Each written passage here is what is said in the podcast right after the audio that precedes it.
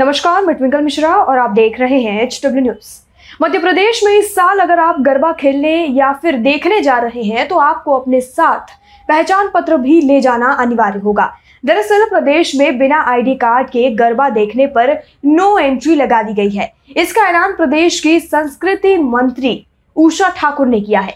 नवरात्रि में गरबा कराने वाले संस्थानों को आइडेंटिटी कार्ड के बिना प्रवेश नहीं देने की नसीहत दी। ठाकुर ने कहा कि गरबा पंडाल लव जिहाद का बड़ा माध्यम बन गया है। अब सभी गरबा आयोजक सतर्क और सजग रहें। गरबा पंडाल में जो भी आए आइडेंटिटी कार्ड लेकर ही आए। बगैर पहचान के गरबों में कोई प्रवेश कर नहीं सकता है। ये सब के लिए सलाह भी है और नसीहत भी। आप भी सुनिए उषा ठाकुर ने क्या कुछ कहा। के अंदर वो व्यवस्थाएँ बिगड़ती है कहीं दूसरे समाज जाते दूसरे धर्म जाते उसको लेकर अब नहीं नहीं अब सब लोग बहुत सजग और सतर्क हैं। गरबे में जो भी आए वो अपना आइडेंटिटी कार्ड साथ लेकर आए। बगैर पहचान के गरबों में कोई प्रवेश नहीं कर सकता।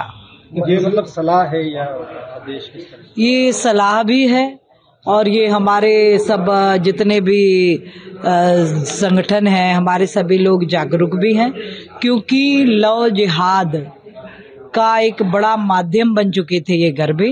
तो ये बहुत अनिवार्य हो जाता है कि कोई भी व्यक्ति गर्भों में अपनी पहचान छुपा कर न आए।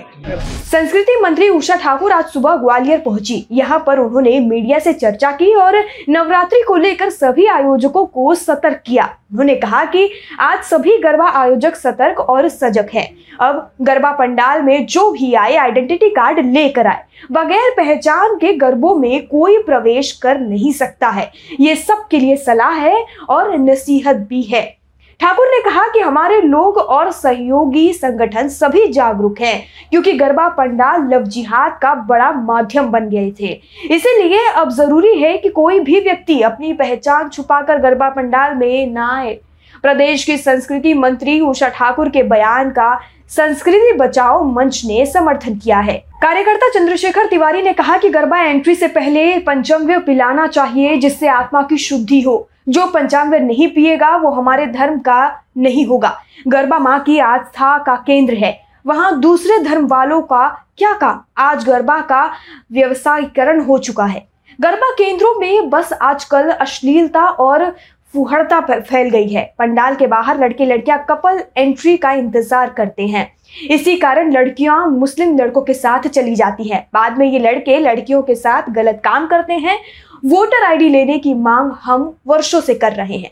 यानी अब आने वाले नवरात्रि में हो सकता है कि मध्य प्रदेश में सभी के लिए आइडेंटिटी कार्ड अनिवार्य हो गरबा खेलने जाने के लिए। क्योंकि ऐसे कुछ मंत्री हैं मध्य प्रदेश में जो ऐसे बयान दे रहे हैं कि गरबा पंडाल में लव जिहाद पहले से होता आ रहा है और अब हो रहा है। तो इसे रोकने के लिए ये दिखाना ज़रूरी होगा कि क्या आप हिंदू हैं और अगर आप हिंदू नहीं हैं तो आपका यहाँ पर क्या काम? और जो चंद्रशेखर ने जो बयान दिया है, उनका कहना है कि पंचांग पिलाने के बाद ही सबकी उसमें एंट्री की जाए ताकि शुद्धिकरण हो। यह काफ़ी ज़ाहिर सी बात है, वो यह कहना चाहते हैं कि जो गैर हिंदू होंगे, वो पंचांग का जो पीने का जो पीना होता है, वो नहीं पियेंगे, उसका सेवन वो नहीं करेंगे। लेकिन हिंदू करेंगे। तो शुद्धिकरण का नाम लेकर यह भी एक अलग वजह बताई गई है कि पंडाल में घुसने से पहले कुछ अनिवार्य चीज़ें करना अब ज़रूरी होगा मध्य प्रदेश में, जिस तरह से उषा ठाकुर का बयान सामने आया है। तो इस तरीके के बयान पर जो उषा ठाकुर का बयान सामने आया है, मैं आपसे अपील करना चाहूँगी कि इस खबर को आप बड़े पैमाने पर ज़रूर शेयर करें और अपनी राय कमेंट सेक्शन में लिखकर हमें ज़रूर बताएँ।